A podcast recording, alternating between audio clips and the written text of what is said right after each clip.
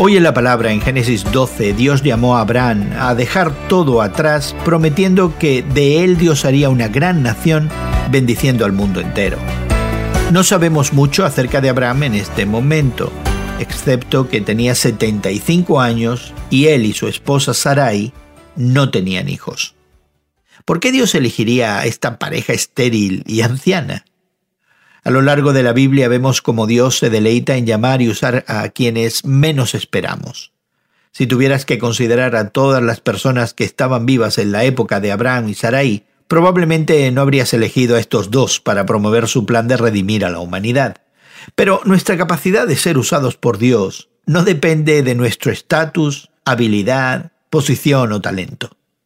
El apóstol Pablo nos recuerda que Dios escogió lo tonto del mundo para avergonzar a los sabios y escogió lo débil para avergonzar a los poderosos. Así que eligió a Abraham. Abraham creyó en Dios y obedeció. Cuando Dios llamó a Abraham, Abraham lo siguió sin hacer preguntas y en los próximos capítulos seguiremos el viaje de fe de Abraham y descubriremos cómo se desarrolla ese plan de Dios. ¿Y tú por qué no describes en el día de hoy la bendición que Dios da a Abraham? ¿Qué nos dice eso acerca de cómo y por qué Dios nos llama en el día de hoy? Y sobre todo agradece a Dios que te haya escogido para hacer su voluntad.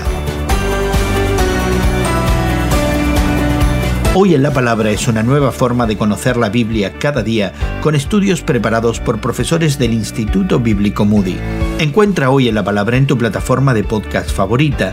Más información en hoyenlapalabra.org.